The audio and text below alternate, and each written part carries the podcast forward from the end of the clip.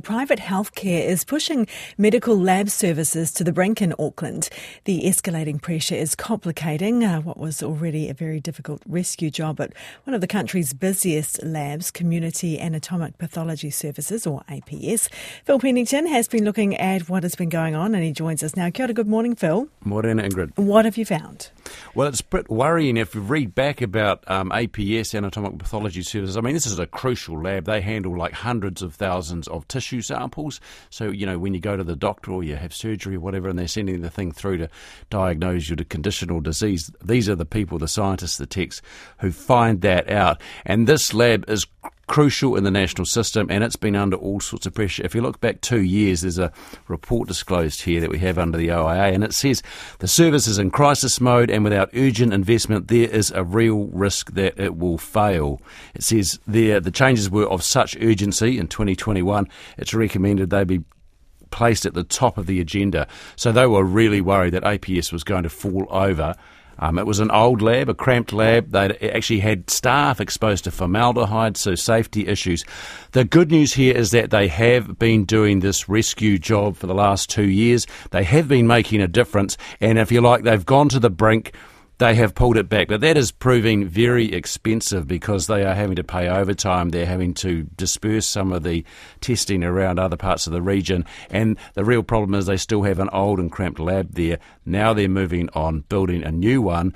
Um, but that's what what you see here is part of the problem in the whole system. That there are some private health costs here that are being pushed onto the public system, and the public system's struggling to cope. Okay, I was, I was going to ask about that the the differentiation between public and private because these tests do need to be done. So, does mm. it matter where how they're being funneled to the lab? It says here that, um, for instance, the demand, I mean, the, the, the, scale of this, it's really been a steamroller for them. It shows that the planning back in 2015 when they set this up was completely inadequate. They just did not understand how the demand was going to go. They didn't forecast. It shows there wasn't even quality control for about six years, Ingrid. I mean, that's pretty shocking from 2015 to 2021. It was a real scramble.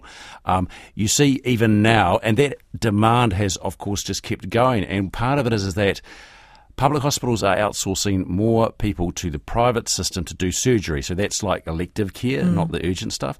When it gets done in private care, the samples go back to APS, which is part of the public system. And the money to set up APS came from the public purse.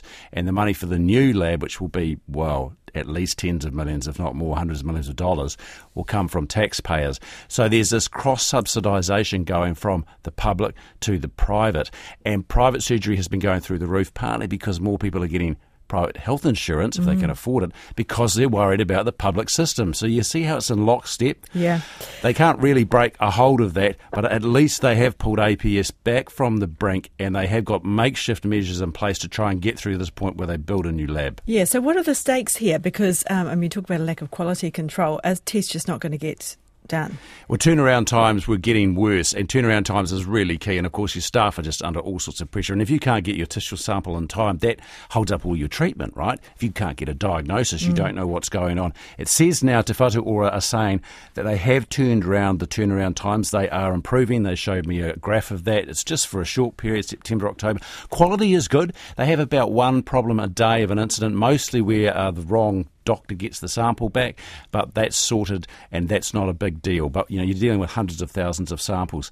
Um, it's got that feeling of walking on a knife edge, but I am hearing that within it that people are much more confident they are going to make it um, and that they can hold on until they get this thing sorted with a new lab. Great. Thank you very much for that. That was Phil Pennington looking at the pressure coming under uh, medical laboratories with uh, so many people needing tests.